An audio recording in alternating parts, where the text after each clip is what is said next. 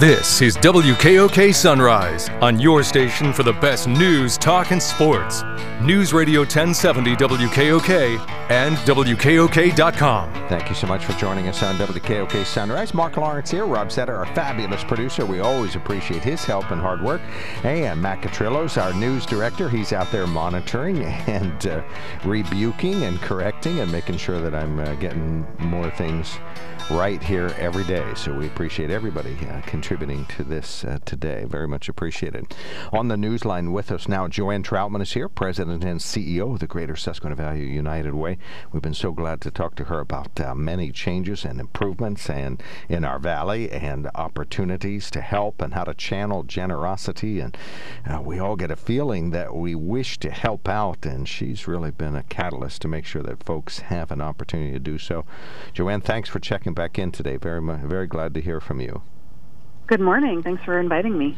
Well, let's talk about the virtual state of the region that's uh, coming up. Uh, to say you have a blue ribbon panel is a real understatement. Uh, talk about this event that's coming up that folks will be able to watch online. We, um, as you know, like everyone else, we have a really interesting, what we anticipate will be a really interesting fall ahead. This is going to be unlike any other at United Way, and and again, as you know, this is about the time of year that we we kick off our campaign, and what we're really focused on um, this year is really creating a high quality information sharing event that really brings a variety of leaders together to talk about. Um, COVID and, and other things happening in the valley right now, and, and what we're doing to plan for the months of months ahead. Um, you know, we've got a dozen or more uh, speakers: Dr. Ryu uh, from Geisinger, Kendra Aucker from EVAN, um, Senator John Gordner, Representative Linda Schlegel Culver, um, and many awesome, wonderful colleagues talking about things like health, the economy, um, really the community and what the community level response is, uh, and, and education. We've got a couple of superintendents and, and the CSIU joining us. And ch- needs have changed this year. Is that uh, safe to say? Uh, okay, sorry. We change on a dime several times a day. I think. Um, you know, I think the only predictable thing that has that is uh, happening um, the last couple of months is is that things are unpredictable. I mean, we've gotten a little bit better about responding and knowing generally where we're going to need to provide support and, and resources. Um, and but but in general, you know, we're just we've just really prepared ourselves to pivot at the last minute at any given time to really just go where we need to go. And uh, I just have an amazing team, not just of staff, but our board and our incredible volunteers and, and especially our community partners who've really, really, really stepped up over the last six months um, and frankly have been there when even when the economy and and really the the state was shut down. You know, there were a lot of public services that went fully online and during that time, uh, although many nonprofits were technically closed, we were still delivering services as much as possible. All right, so this should be informative to find out how all of these needs have evolved. How's our generosity level been this year? Has been easier or harder to, to encourage folks to channel funding towards uh, help? You know, it, it's a little bit hard to, to predict because we're just now getting into the fall um, period of time where we will we would start to see uh, new money coming in. So, you know, we're very nervous about the fall and into the spring, and for good reason. You know, people want to be sure that they're first and foremost that their families and are okay, and that's exactly what they should be doing. Um, you know, the challenge at United Way is that we rely about 60% of our giving comes from workplace campaigns um, and businesses, which is a little bit unusual. Um, that's not what you see in other nonprofits, and so given that we have the shutdown in the spring if you know, I hate to even say the words, but you know, if flu and COVID force us to close again, I'm not sure what that's going to look like.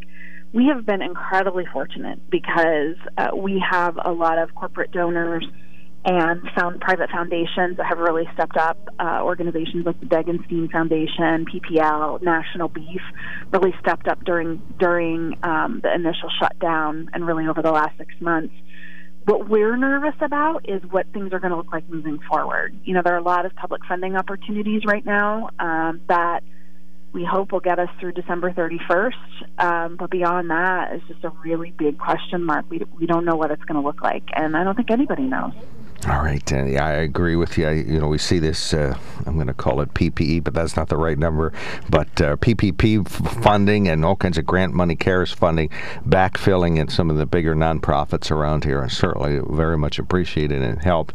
But you, you just don't know if that money will be there next year, and will the the uh, donations backfill, or how will that go? We certainly know the needs are ongoing. If folks wish to participate in this virtual state of the region with uh, just a true blue blue ribbon cross section of panelists from across the valley vuw.org is uh, one place, or on Facebook you can find that. And this is 100% online, so uh, there's no uh, going to a particular location if you wish to, to see this uh, in person. It's, it's exclusively uh, online. I heard you ha- you got a strikingly handsome moderator for this, so good for you. You, you secured some some outside help, so very very. Yes, cool. thank you, Mr. Mr. Mark Lawrence. You're well, always there for us, and, and uh, I think you're going to do a great job. Well, thank you. Yeah, I never have much to say at these. I'm always so fascinated with what, listening, and so hopefully we'll do that.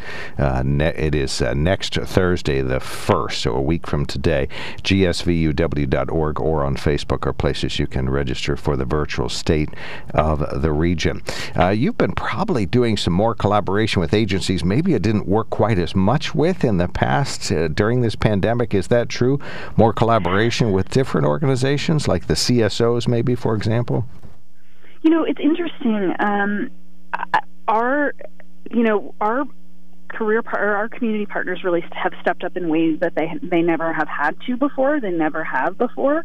But I really have found that the work that we have done and the partnerships that we have formed over the last several years have really come to bear uh, fruit during this this crisis. Um, there ha- certainly have been new folks at the table. I mean, we are partnering with organizations like the Salvation Army better than we ever have before. But you know, our old faithfuls are there. Um, you know, the Heater Center, Time for Teens, um, CSO, Union Snyder Community Action Agency.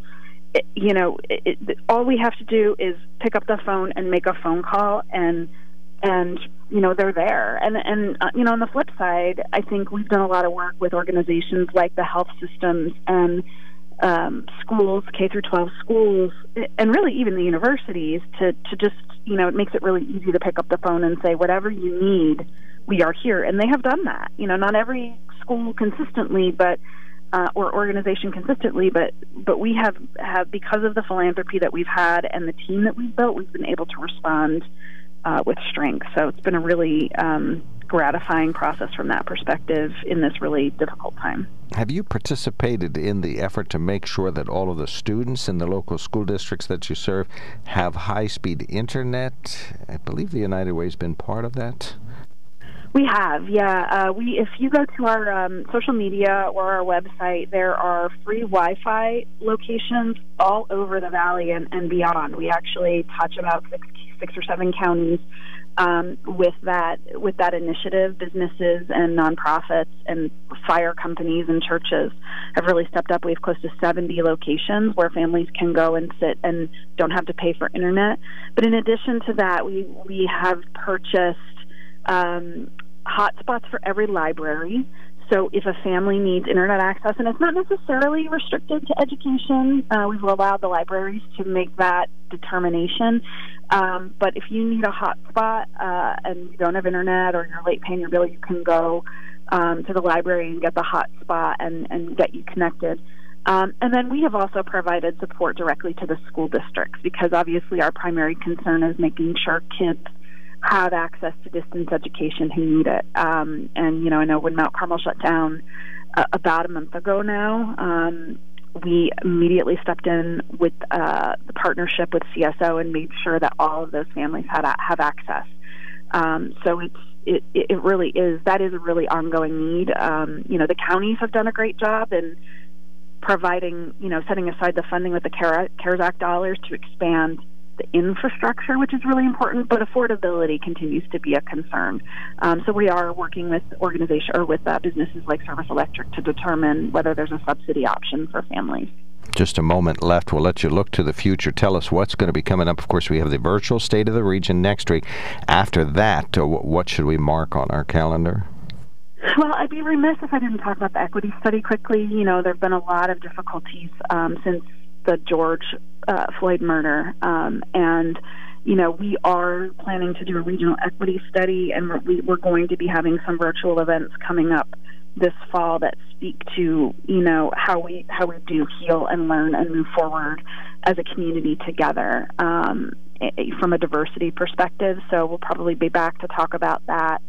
Um, but really, you know, a lot of what we're going to be doing is grassroots this fall. It's going to be very different than whatever we've ever done. So, you know, we'll be delivering our campaign virtually because we don't want to be going in and putting people at risk at businesses and schools and places like that. So, you know, if you want to participate, let us know, and we'll we'll have a you know tailor a custom approach to you, your your team, your business. Um, and just we thank you. We thank everybody. I mean, I just I get emotional. I think about all of the support that we've had on every level um, over the course of the last six months, I really feel like our community has fared much better than many, and, and it's because of the because of the kind of community we live in. Well, I think you're right. Uh, we we certainly get to know about the the needs and the issues that pop up, and then you get to watch and, and participate in making sure that those needs are met, and, and, a lot more people are helped. There's still unmet needs around here, but uh, you definitely have mobilized and uh, catalyzed the idea of getting help where it is needed. Thank you so much, Joanne Troutman. We'll talk again. We'll see you next week, but uh, we'll talk to you again, of course, in the months and years ahead and keep everybody informed about uh, the Greater Susquehanna Valley United Way. Thank you, Joanne. Thanks, Mark, and for all the work you do. Appreciate that. That is uh, Joanne Troutman, President and CEO of the Greater Susquehanna Valley United Way, gsvuw.org.